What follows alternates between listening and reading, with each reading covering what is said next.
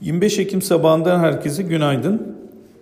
Ee, bugün Türkiye'de kapasite kullanım, imalat güveni, e, Almanya'da İFO İş İklimi Endeksi ve Amerika'da Chicago Ulusal Aktivite Endeksi ile Dallas Fed İmalat Aktivite Endekslerini takip edeceğiz. Özellikle kabine toplantısı yurt içinde ayrıca önemli takip edilecek başlıklar arasında yer alıyor.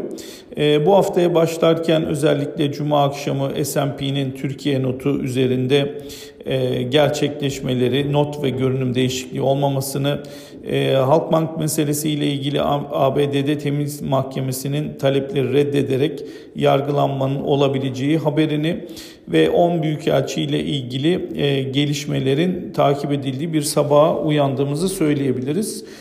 Dolayısıyla bilançoları takip etmeye devam ederken sabah saatlerinde 9.84'ü gören dolar TL paritesinin de e, ya da kurun da e, şu an için 9.73'lerde olduğunu söylememiz gerekiyor. Gün içerisindeki kurdaki yükseliş e, hareketlerinin devamı söz konusu olabilir. Özellikle 9.65-9.80 arasında bir kur fiyatlaması olabileceğini düşünüyoruz. E, ons altına gelince dolar endeksi 93.50 seviyelerinde e, orada da 1794-200 günlük üstel ortalamasının üstünde fiyatlamalar gerçekleştiğini görüyoruz.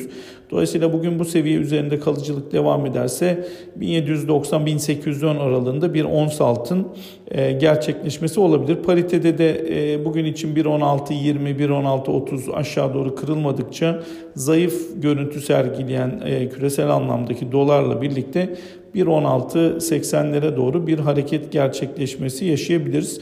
Borsa İstanbul'da 1479 haftalık kapanış gerçekleşti. Haftaya biraz negatif başlayabilir. Özellikle 1450 aşağı kırılmadığı sürece 1450-1485 arasında Borsa İstanbul'da yeni bir bant oluşumda gerçekleşebileceğini ifade ederek bol kazançlı, huzurlu, mutlu bir hafta dileğimizle herkesle tekrar görüşmek üzere diyorum.